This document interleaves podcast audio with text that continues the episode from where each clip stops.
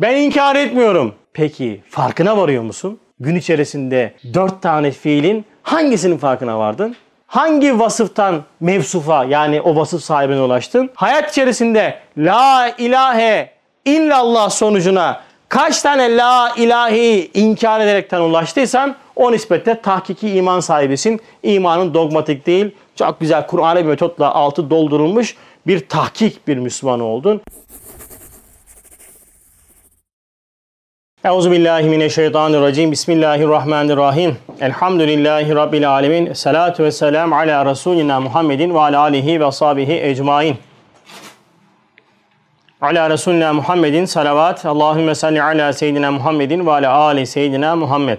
Evet, konumuz dogmatik iman. Garip bir konu başlığıyla ondan sonra giriyoruz. Kelime olarak yabancı bir kelime, belki çoğunuzun da duymadığı. Ee, bu aralar birazcık felsefi bazı noktaları okuduğum için öğreniyorum yavaş yavaş. Dogmatik, dogma diye bir kelam var. Bunu da imanla aslında yan yana gelmeyecek bir kelime ama maalesef gelmiş, getirilmiş. Önce bir dogma manasını öğrenelim. Kelime manası nedir?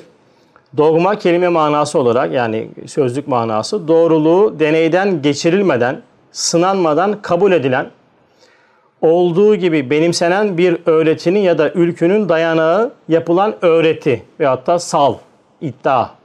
Yani ne demek? Hiçbir şekilde üzerine çalışma yapılmadan ön kabullenişle kabul edilmiş olan öğreti. E, dogma kelimesi.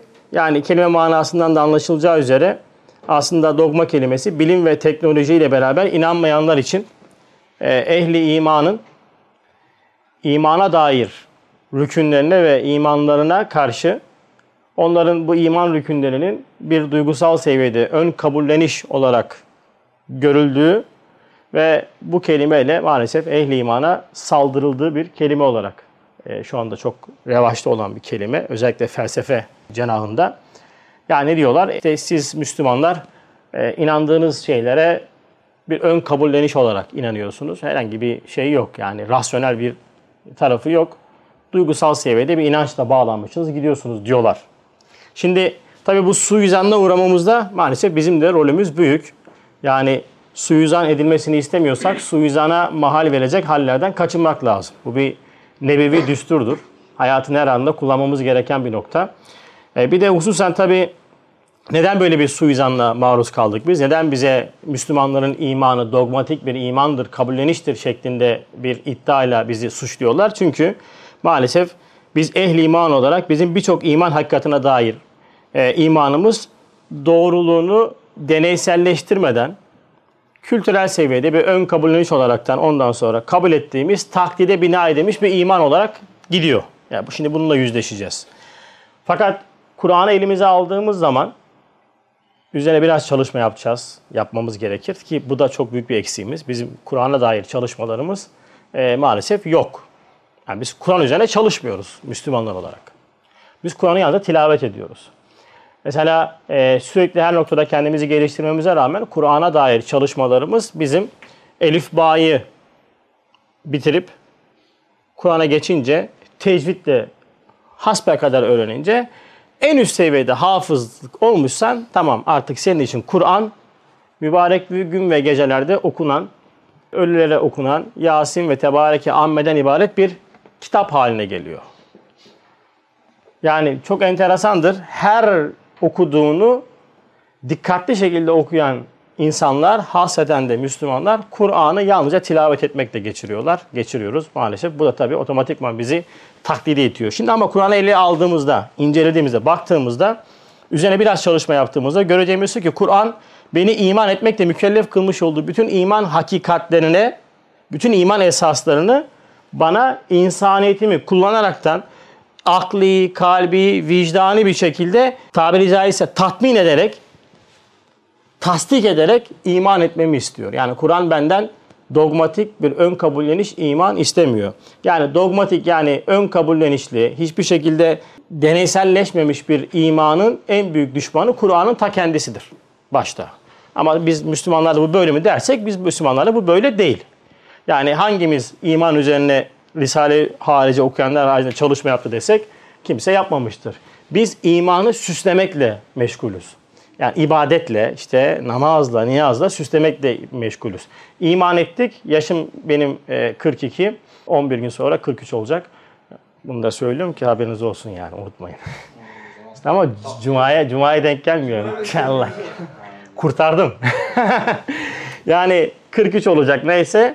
Şimdi ben yetmiş dokuz, on üç on dört yaşında ergenliğe girsem e, ne yapar? doksan iki doksan üç yönünde iman ettim. Tamam, artık bu bitti. İman safhası bitti. Şimdi ben bunu ne yapıyorum? İşte kaç seneden beri hep ibadetle süslemeye çalışıyorum.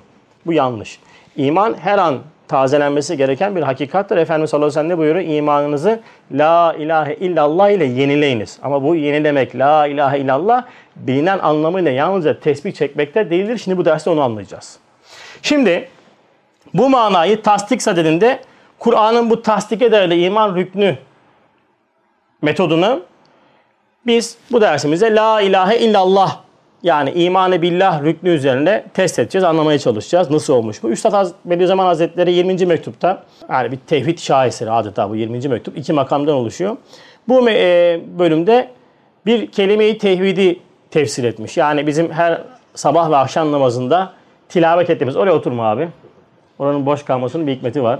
Şimdi la ilahe illallah hakikat, la ilahe illallah kelime-i tevhidi uzun şekli var biliyorsunuz. on bir kelimeden oluşuyor. La ilahe illallah vahdehu la şerike leh, lehul mulku ve lehul hamdu yuhyi ve yumit ve huve hayyun la yumut ve yedil hayr ve huve ala kulli şeyin kadir ve ileyhil vasil. Bu on bir kelimeden oluşan kelime-i tevhidi biz nur talebeleri ondan sonra sabah ve akşam namazlarında onar defa zikrediyoruz. Bu bir sünnette geçen bir tavsiyedir. Efendimiz sallallahu aleyhi ve sellem bunu tavsiye etmiş. Şimdi bu on bir kelime-i tevhid üzerinde iman rükünlerine dair çok güzel manalar var. Özellikle de İman-ı Billah'a dair çok güzel bir şekilde manalandırılmış bir te tefsir metodu burada. Şimdi özellikle İman-ı Billah rüknü Kur'an'ı bir metotla burada tefsir ediliyor ve e, şunu bileceğiz ki İman-ı Billah rüknü Kur'an'ı bir metotla, zihinsel bir kesinlik ve kalbi bir tatmin metodu ile İnsaniyetin tasdikine bina edilerek iman edilen bir hakikattır. Yani iman ettim demekle iman etmiş olmuyoruz. İmanımızın akıl süzgecinden geçip kalbi bir tasdik haline dönmesi lazım ki bu iman taklitten tahkike geçsin. Şimdi burası çok önemli. Bakın, dine ve imana ait bütün hükümler, özellikle imani hükümler zihinsel bir kesinlik, kalbi bir tatminden ibarettir. Yani şu ne demek bu? Yalnızca aklen ikna edilen ve kalben tatmin olunmayan iman, hakiki manada iman olmaz. Peki iman nasıl olacak? Akıl ve kalp ittifakı olacak. Ama ikisini bir arada götürmemiz lazım. Eğer kişi akıl merkezli giderse, akılcı olursa, kalp ayağını boş bıraktığında dinin yalnızca felsefesini yapar. Mesela çok iyi konuşur, çok ispatlı konuşur. Ama bu kişinin dini yaşantısında çok ciddi problemler olur. Mesela namazı kırpar, namazı olmadık fetvalarla, uygulamalarla ondan sonra garip hale getirir. İki kılar, ondan sonra kılmaz, duadır der, salattır der. Böyle nice ondan sonra raydan çıkmış insanları görürsünüz. Adam müthiş bir zekaya sahip ama yalnızca dinin felsefi kısmında kalmış. Yani diğer tarafta kalp ayağı vardır. Mesela kalp ayağıyla yalnızca gidilince bu sefer din şeye dönmeye başlıyor. Hikayelere, mistik ondan sonra doğaüstü harika hallere bina edilmiş halde anlatılmaya başlıyor. Artık din hayalata sapmaya başlıyor. Ne yapacağız? Akıl ve kalp ittifakı ile beraber dini anlamak için uğraşacağız. Bu da çok ciddi bir ondan sonra uğraş gerektiriyor. Ama akıl ve kalp ittifakıyla gittiğimiz anda iki kanatlı olursunuz. Ve iki kanatlı olunca da korkmazsın uçmaktan. Bakın, uçmak istiyorsanız iki kanat şarttır. Kullukta uçmanın yolu iki kanatlıdır. Aciz ve fakrını anlamaktır. Dinde terakki etmenin, uçmanın yolu iki kanatlıdır. Akıl ve kalp ittifakı lazımdır. Kainata baktığınızda uçan her şey iki kanatlıdır. Tek kanatlı uçağa binmezsiniz. Tek kanatlı sinek uçamaz. Tek kanatlı kuş uçamaz. İki kanat lazımdır. O yüzden dini doğru anlamanın yolu, ilk önemli adım akıl ve kalp ittifakıdır. O yüzden akıl ve kalp ittifakını hiçbir zaman dışarıda bırakmayacağız. Şimdi bu kadar girizgah yaptık. Ne anlatmak için? Şunu anlatmak için. Şimdi burada biz tefsirde yalnızca birinci kelimeyi anlamaya çalışacağız. Birinci kelime ne? La ilahe illallah kelime-i kutsiyesi. Şimdi bu birinci kelime çok önemli bir kelime. Yani la ilahe illallah kelimesi hepimizin bildiği bir kelime ve dinin de ve bütün İslam dininin, ki Hz. Adem Aleyhisselam'dan başlayan ve Hz. Muhammed Mustafa Aleyhisselatü Vesselam'la artık nihayete ermiş, vahyin ifade ettiği bütün dinler İslam'dır. Ama son din, İslam'ın son şekli şu anda Kur'an ile ifade edilen dindir.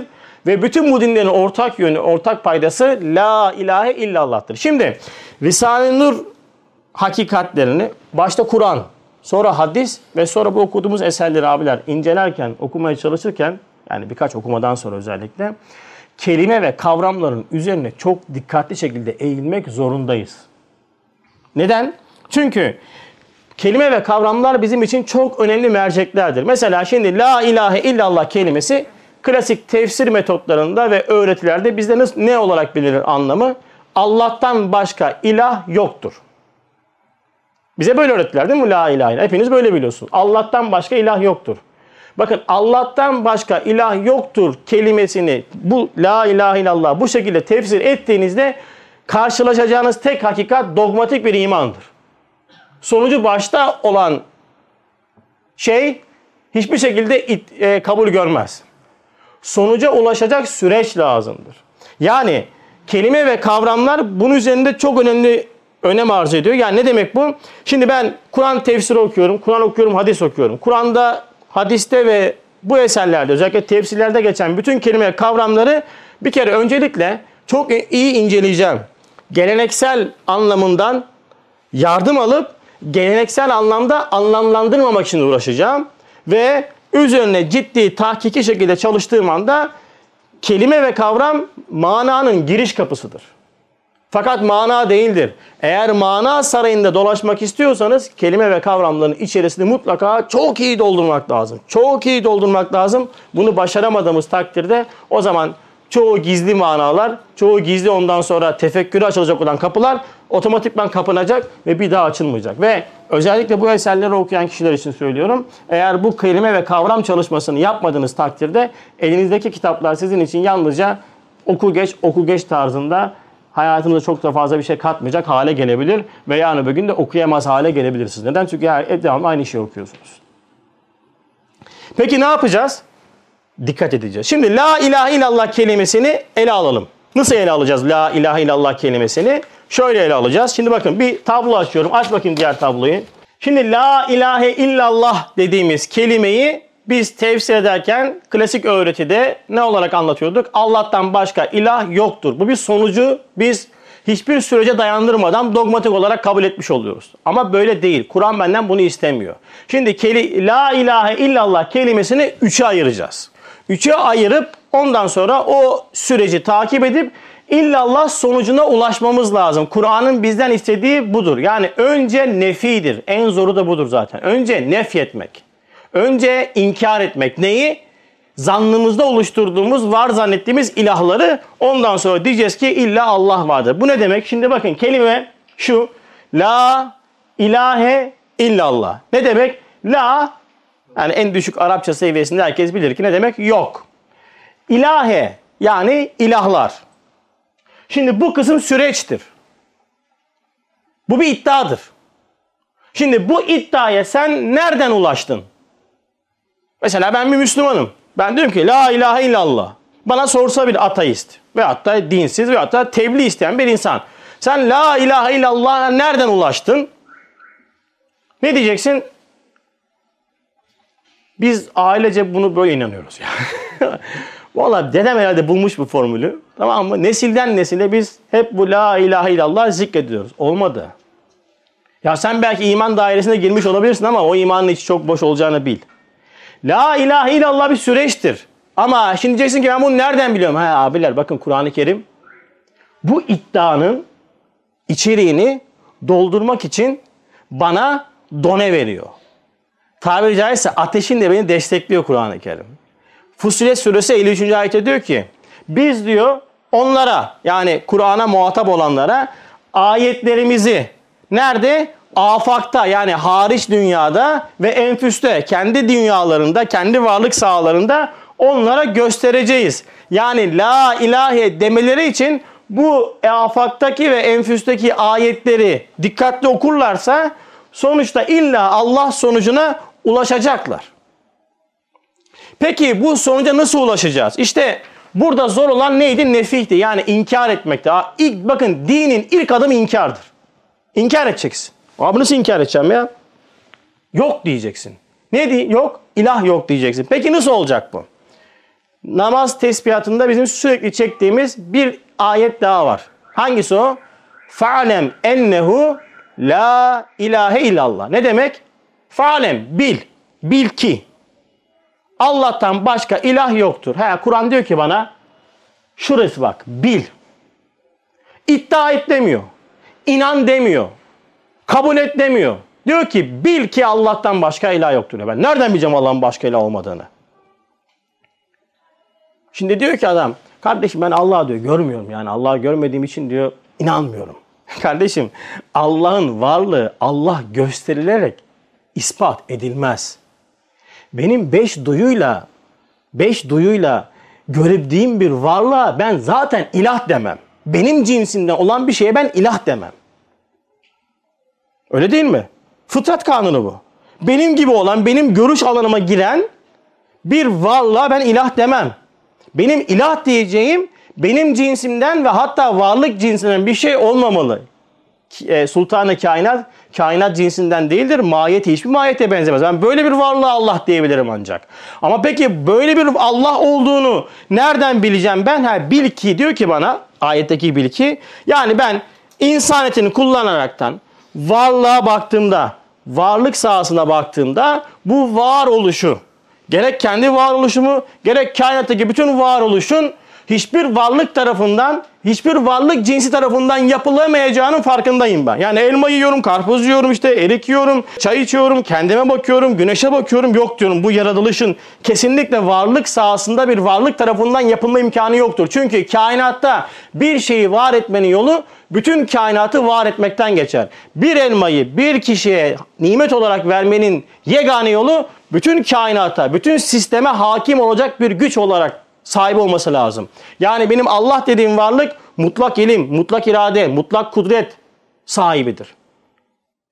Ben varlıklara baktım. He, dedim ki evet bu varlıklar bu varlık cinsinden bir şeyle yaratılamaz. Demek ki bunu var eden varlık cinsinden değildir. Bak ne oldu?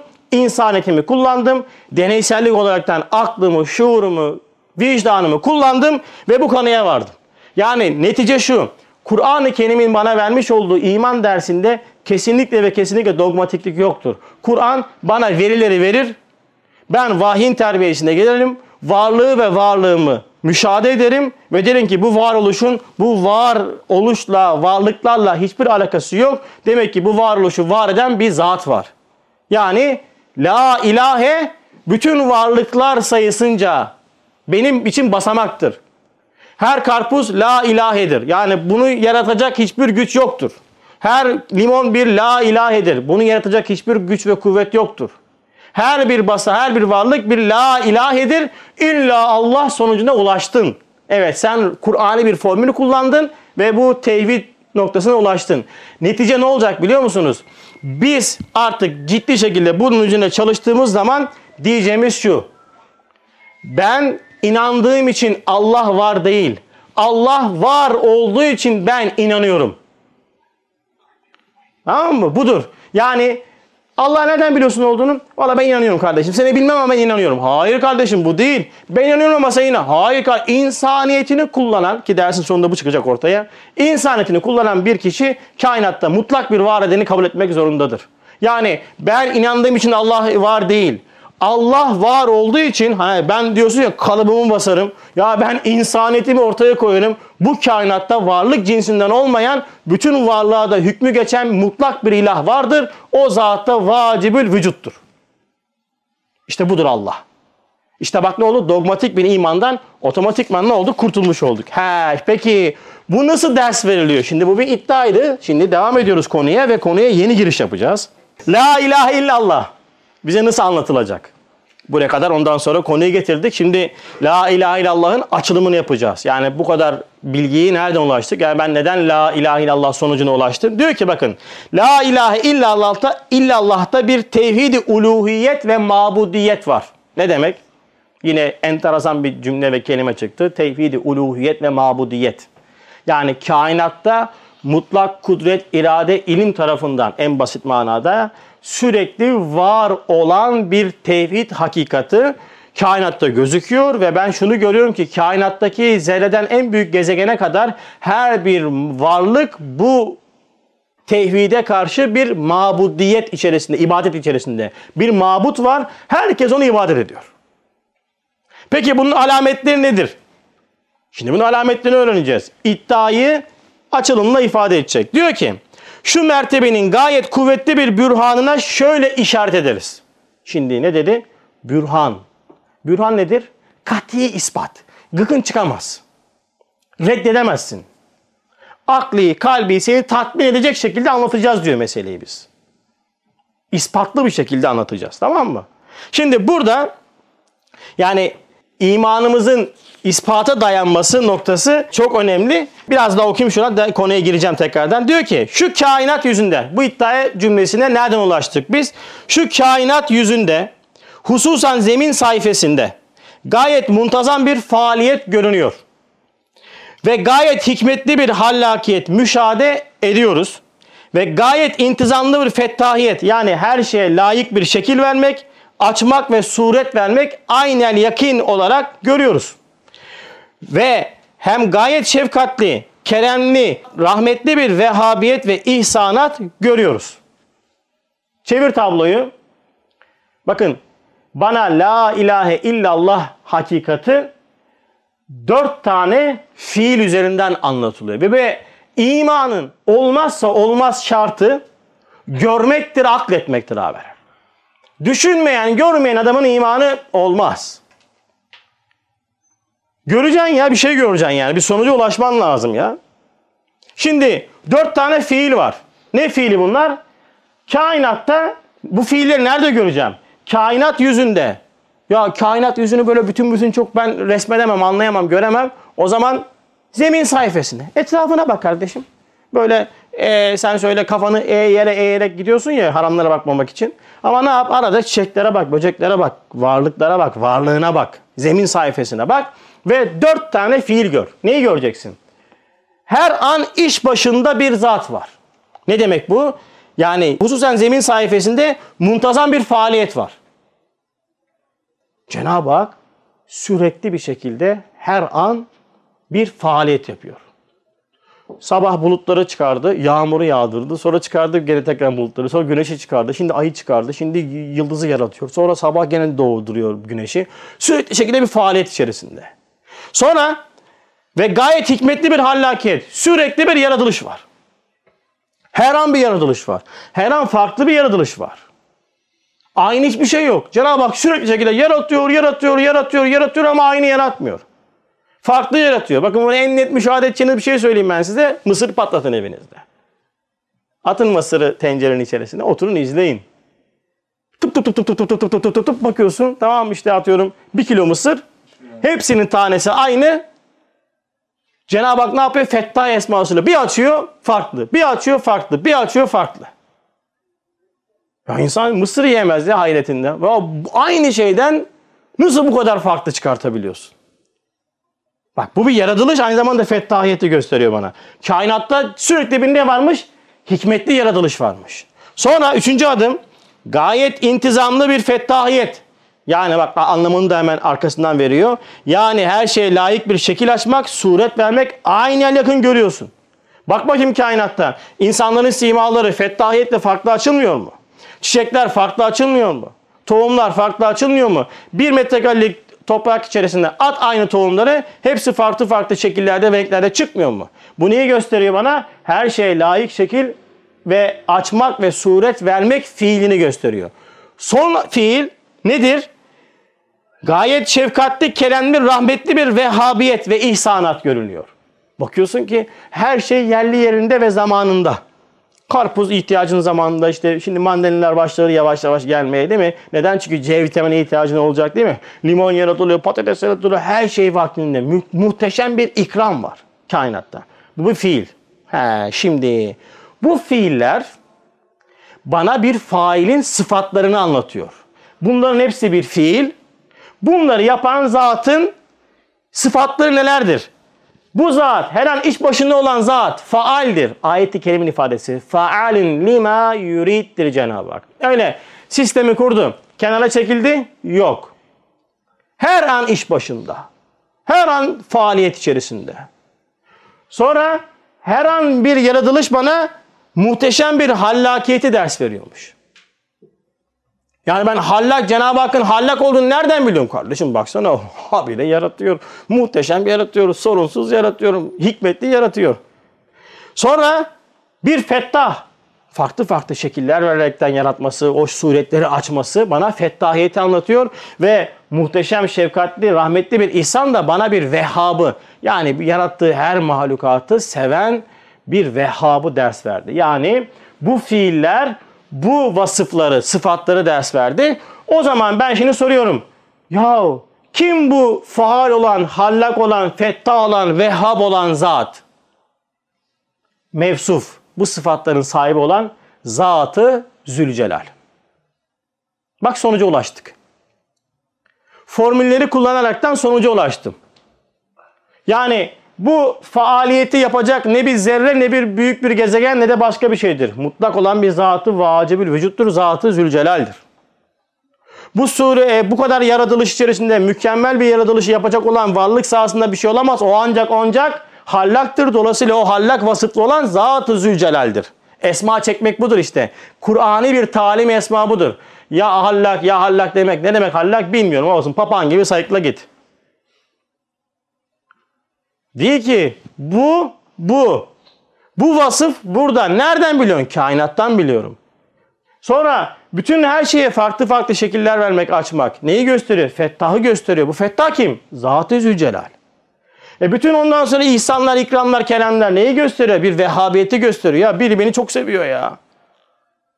Adam bir tane şey vardı, bu Robin Hood mu ne bileyim adam vardı, böyle fakir fukaranın borçlarını kapatıyor falan. Herkes onu araştırıyordu biliyor musunuz? Böyle haberlerde meşhurdu. Kim bu adam? Kim bu adam? Kim bu adam?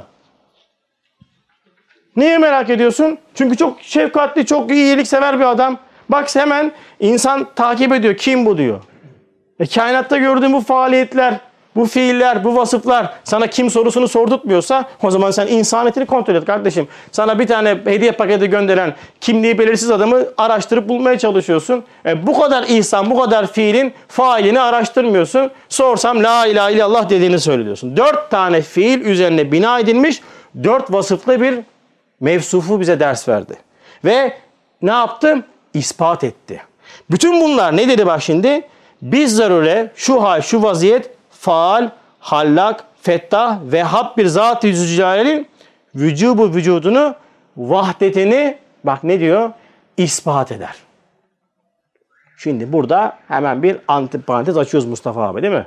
Neden açıyoruz? Burası önemli çünkü. Şimdi bizim daha da öndeki dersleri ifade etmem ama burada gene üzerine durmak istiyorum. Yine abiler de var. Çok da güzel oldu elhamdülillah.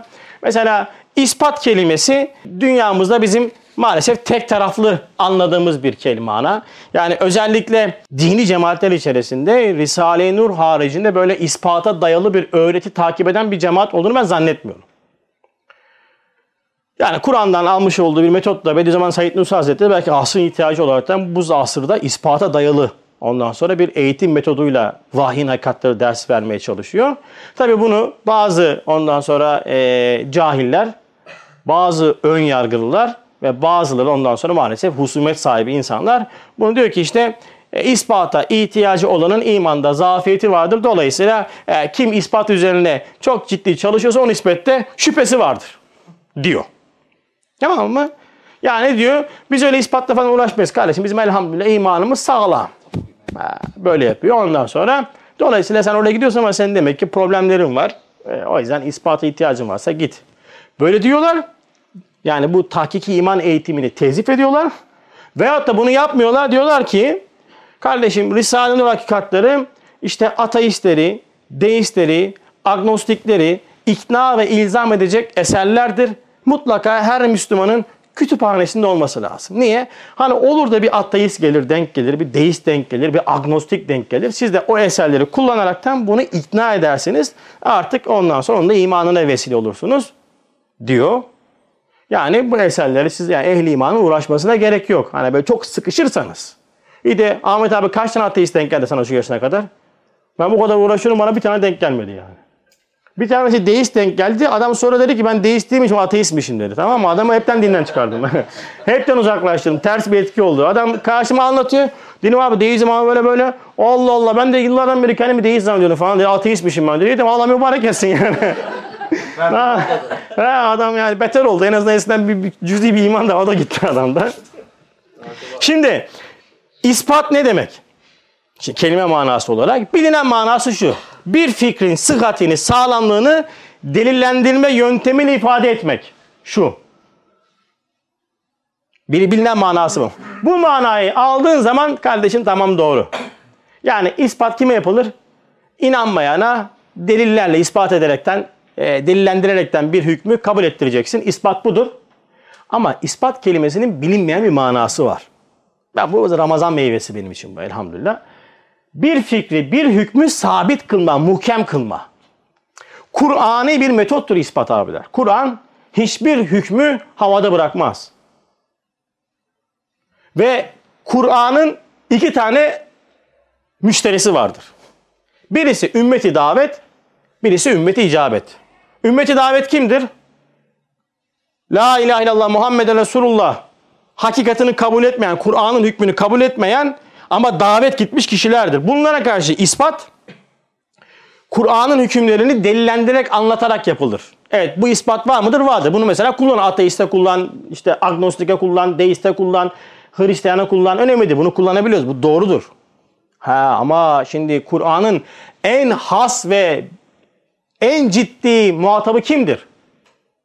Ehli imandır abiler. Bizleriz.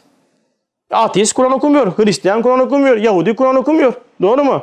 Deist Kur'an okumuyor, agnostik Kur'an okumuyor. E o zaman buradaki Kur'an'ın ispata dayalı hükümleri veyahut da ifadeleri ne anlam taşıyacak? Ha işte bak, ispatın ikinci manası devreye giriyor. Kur'an benden iman ettiğim hakikatları zihni bir keskinlik, kalbi bir mutmainlik içerisinde iman etmemi istiyor. Yani Kur'an iman hakikatlerinin benim kalbimde sabit olmasını, sübut bulmasını istiyor.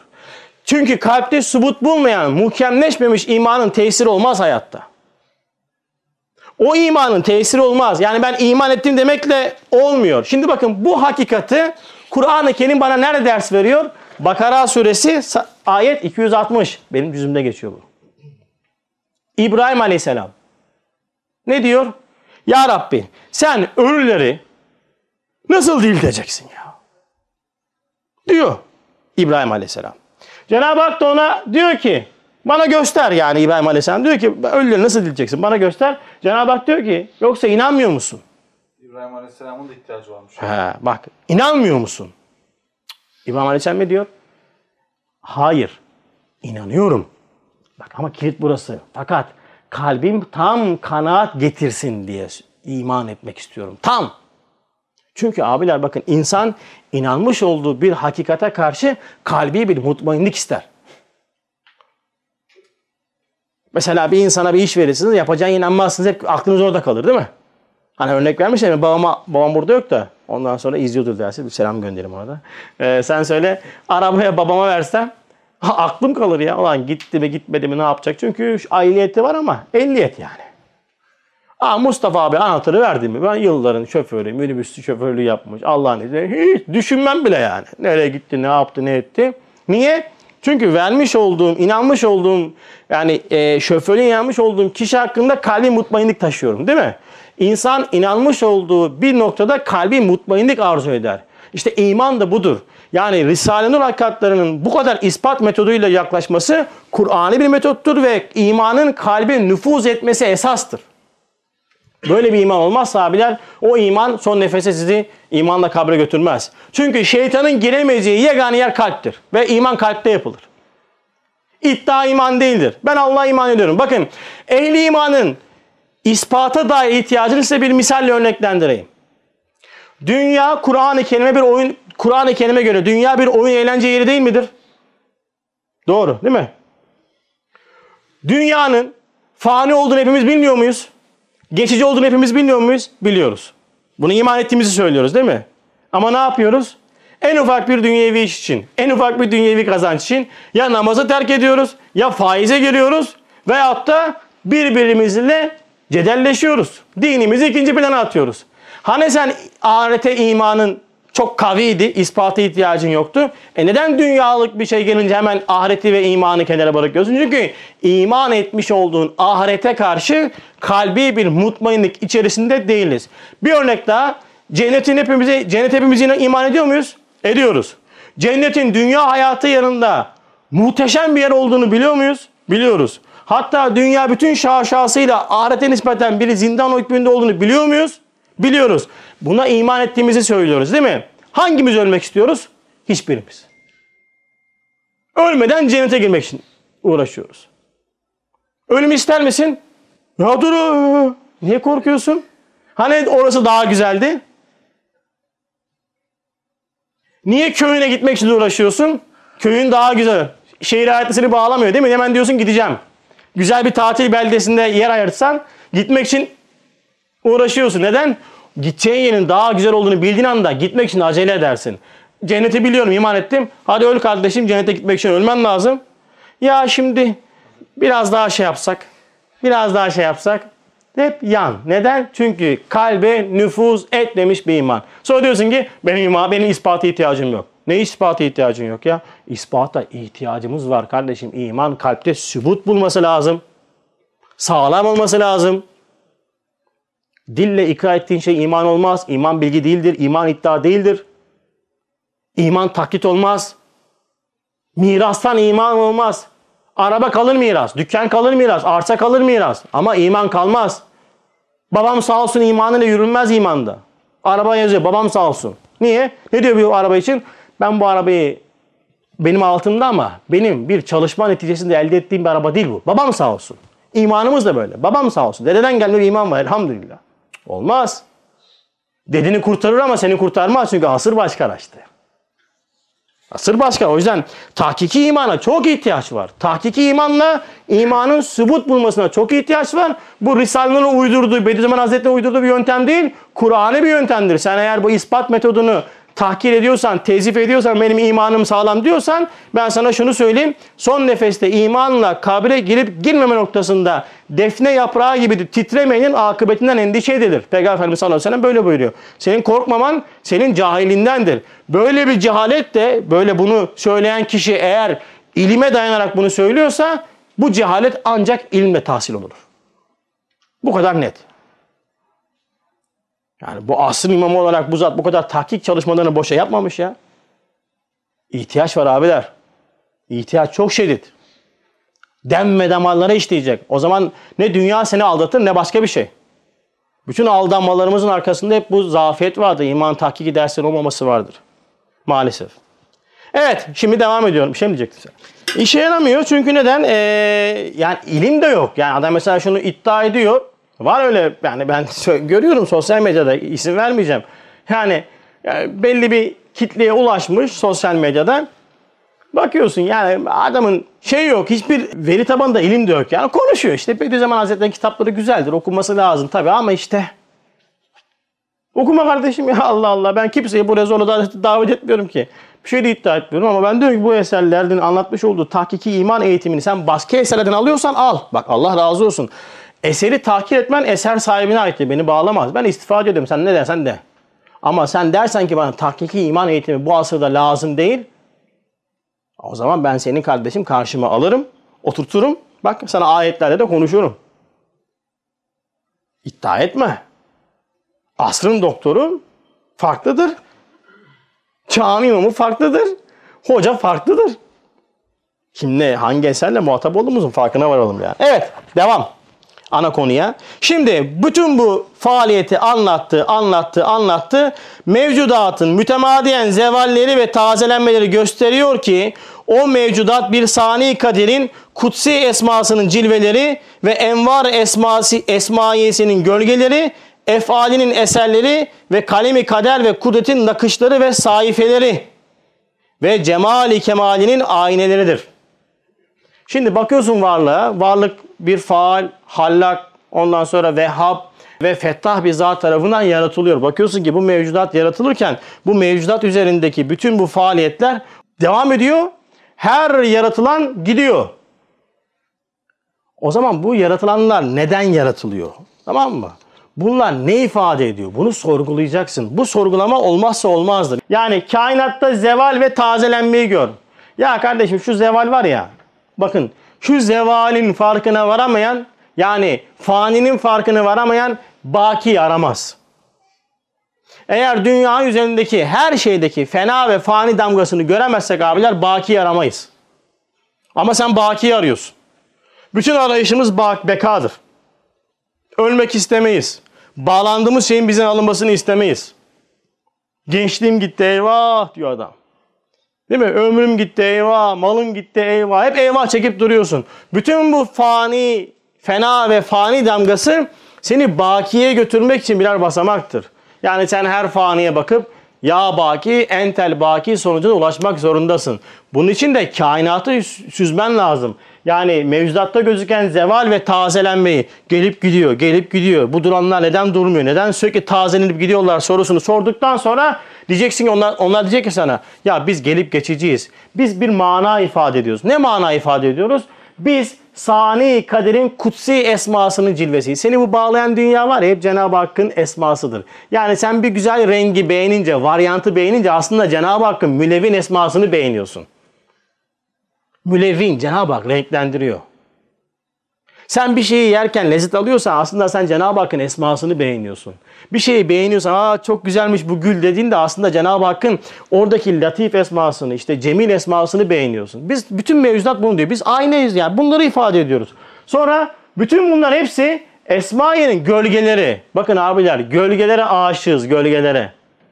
Gölgelerin gölgeleridir diyor. Şimdi ben sana söylüyorum, gölge böyleyse asıl nasıldır?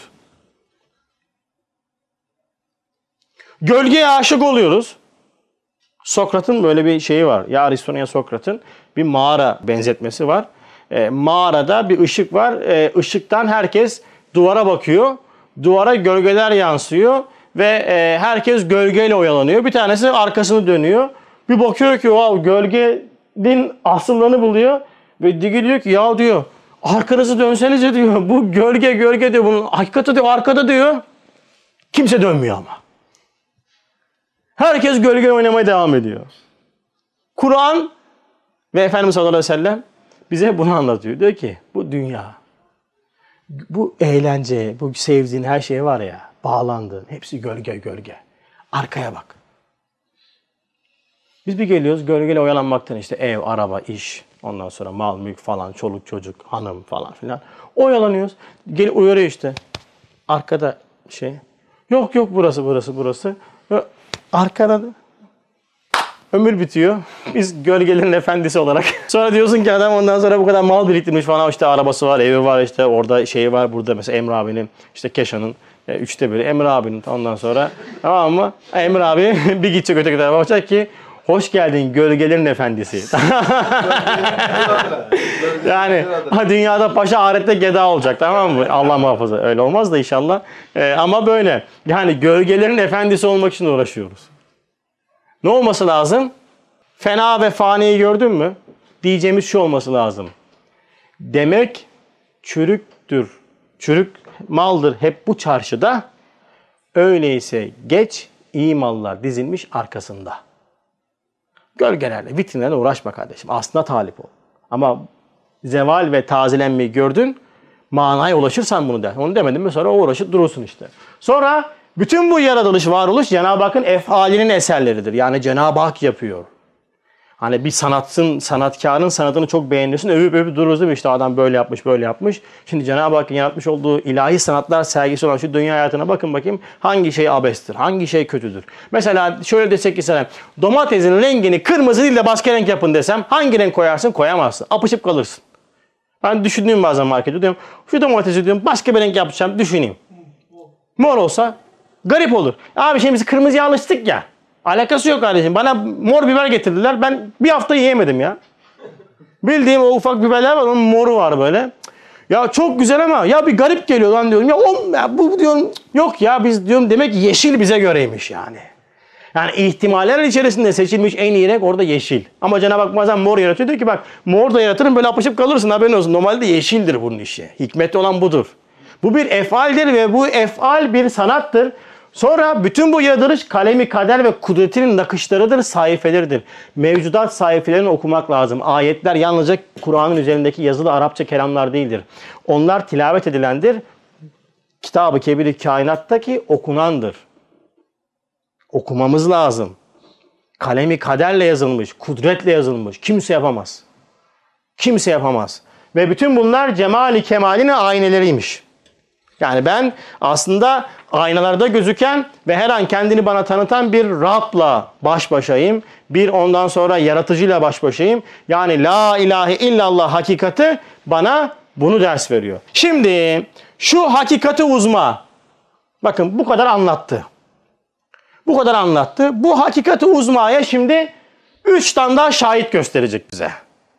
Afaktaki delilleri anlattı. Fussilet suresindeki ifadeti. Afaktaki deliller. Kainata baktın işte dört tane fiil, dört tane vasfı ve bir tane mevsufu. Yani o vasıfların sahibini gösterdi. Ama ben sana la ilahe illallah hakikatini yalnızca bununla sınırlandırmayacağım diyor. Ve diyor ki bakın bu hakikati uzmayı şu tevhidin mertebe-i ulyasına şu kainatın sahibi gönderdiği bütün mukaddes kitaplar ve suhuflarıyla. Yani yüz yirmi dört bin peygamber gelmiş değil mi? yirmi kusur tane peygamber zikrediliyor herhalde Kur'an-ı Kerim'de. dört tane büyük kitap ve suhuflar gelmiş, sayfalar gelmiş. Bunların hepsi la ilahe illallah hakikatini ders vermiştir. Yani bütün din hakikatinin ortak şeyi la ilahe illallah'tır. Bunu ders vermiş. Kitaplar. İkinci iddia ve o tevhidin gösterdiği bütün ehl-i hakikat ve kâmilin nevi beşer tahkikatlarıyla ve keşfiyatlarıyla aynı tevhidi gösteriyor. Kim bu ehl-i hakikat ve kâmilin nevi beşer? Gerek bilim, gerek maneviyat sahasında Kur'an'ın ifade ettiği vahyin terbiyesine girerekten insaniyetini geliştirip kainattaki üstleri örtülü bazı gizli şeylerin perdesini kaldıran buna icat diyorlar. Diğer tarafta şehadet perdesini, alemi şehadet perdesinin zahirinin üzerindeki örtüyü kaldırıp arka tarafa geçen ehli keşif, la ilahe illallah hakikatini destekliyor ve tazeliyor. Yani benim la ilahe illallah hakikatinin arkasında yüz, yani özellikle din sahasında yüz yirmi dört milyon asfiyanın tasdiki vardır. Bir davayı iki tane şahidin olsa kazanırsın. Öyle değil mi? İki tane şahidin olsa kazanırsın. yüz yirmi dört milyon evliya ve asfiya toplamda ne yapmış? La ilahe illallah'ın karşılığını görmüşler ve anlatmışlar. Bilimde, sanatta aynı şekilde farkında olmadan la ilahe illallah anlatmışlar. Ne demek bu? Sürekli yapılan buluşlar, buluşlar, buluşlar kainatta mutlak bir yaratıcının varlığını inkar edemez hale getirdi. En son işte o sahnede yapılan deney ne dediler? Tanrı parçacığı dediler değil mi? O artık böldüler de böldüler. Atom, kuantum, kuantum ne kalmadı, bölmedikleri kalmadı. Amaçları Allah'ı, işte, yaratıcıyı inkar etmekti. Baktılar ki imkansız yani. Yok. Bunun imkanı yok. Ve neticesiz kaldı bütün o iddiaları. Yani la ilahe illallah hakikati buna dayanıyor. Ve son olarak ki en önemli nokta bu. Kainat dahi acz ve fakrıyla mazhar olduğu daimi mucizat-ı sanatın havarik iktidar ve hazaneti servetin şehadeti. Yani kainata bak bakalım kardeşim. Hangi şey mucize değil?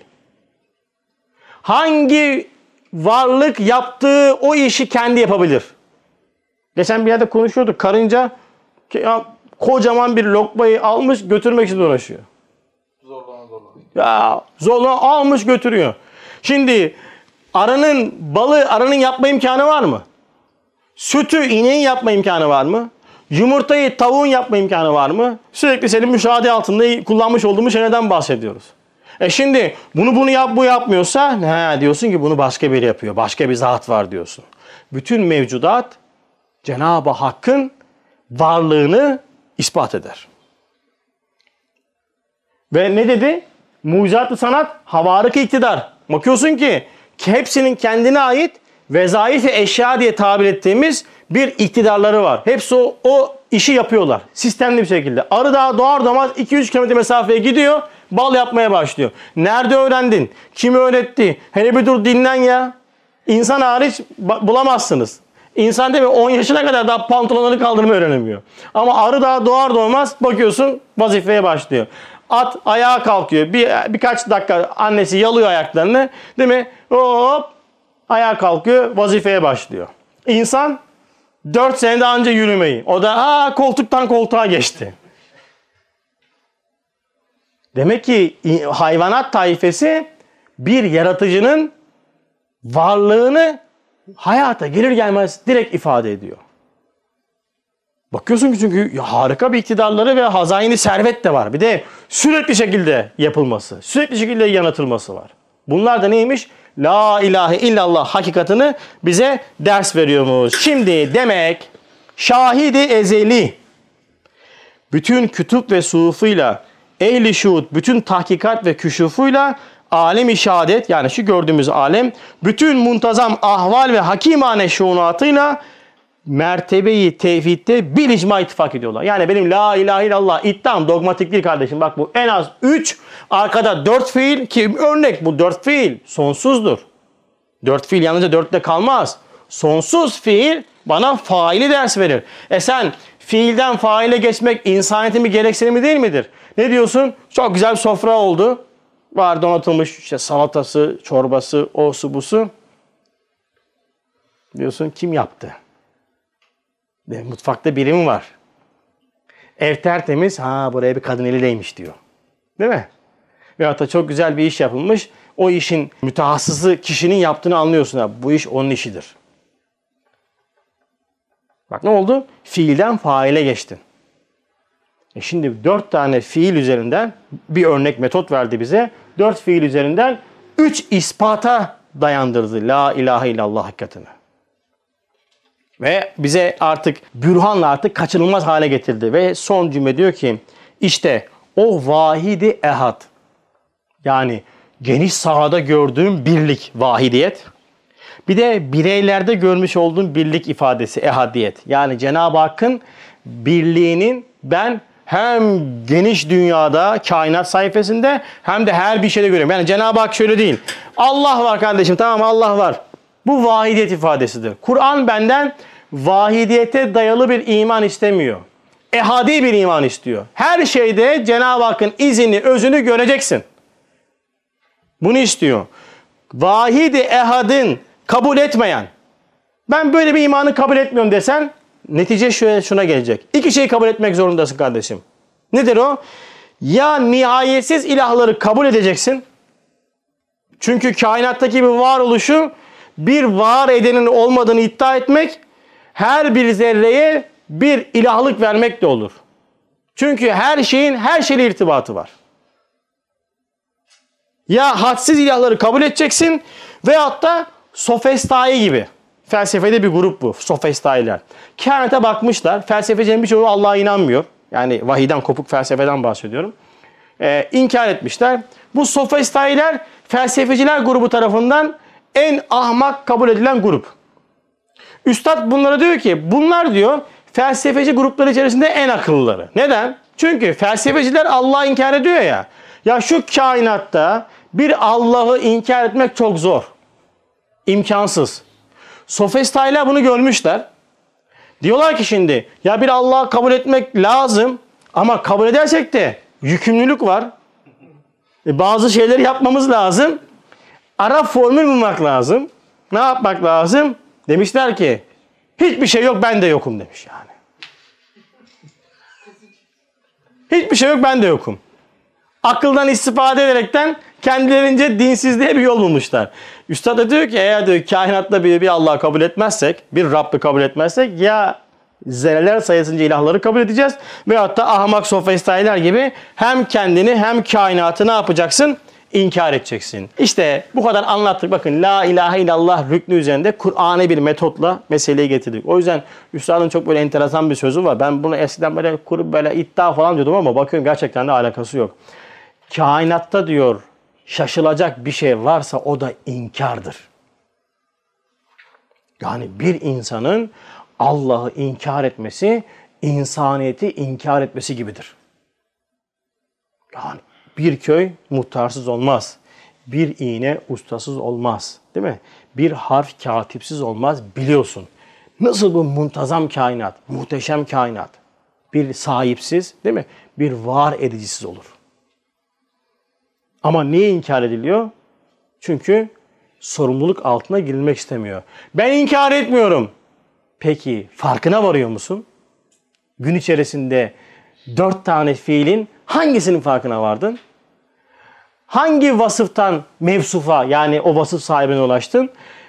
Hayat içerisinde la ilahe illallah sonucuna kaç tane la ilahi inkar ederekten ulaştıysan o nispette tahkiki iman sahibisin. İmanın dogmatik değil, çok güzel Kur'an'a bir metotla altı doldurulmuş bir tahkik bir Müslüman oldun. Elhamdülillah böyle bir imanı İblisin yedi sülalesi gelse kalpten çıkartamaz Allah'ın izniyle. Son nefeste de imanla kabre girersin. Allah'ın izniyle Cenab-ı Hak'ta, Cenab-ı Hakk'ı cennette müşahede edersin. Rabbim böyle bir tahkiki iman nasip eylesin hepimize. Bu tahkiki iman da böyle tatlı yiyerek çay içerek olmaz. Haftada bir gün kırk beş dakikada tahkiki iman da olmaz. Üzerine, Kur'an üzerine çok ciddi çalışma yapmak zorundayız abiler. Biz bunun için geldik dünyaya. on üç saat mesai harcayıp dünya hayatına, günde Kur'an'la olan münasebetinizi Yasin'e hasrediyorsanız kusura bakmayın. İşimiz çok zor. Yüzleşelim kendimizle. Biz bu için, bu için gelmedik dünyaya. Hedefimiz işte Kübra Nur'u büyütmek, Atıncı büyütmek, işte Nuri Bey'i büyütmek, Tuana'yı büyütmek değil yani. Veyahut da park parkleri büyütmek. Biz bunun için gelmedik diye. Bunların hepsi çelik çamak oynamak arkadaşlar. Bizim işimiz bu. Tahkiki iman eğitimi. Bunun önüne geçen her şey bizim dünyamızdır. Dünya bütün hataların başıdır. Dünya öyle zannetmeyin ki zenginlik falan. Seni yaratılış gayenden uzaklaştıran her ne varsa o dünyadır. Kim ki dünyaya kapıldı, dünyayı sevdi, bütün hataların başını yaptı ve ahireti unutur. Cenab-ı Hak unutturmasın. Subhaneke la ilme lena illa ma lemtena inneke entel alimul hakim ve ahiru davahmenilhamdülillahi rabbil alemin. El Fatiha.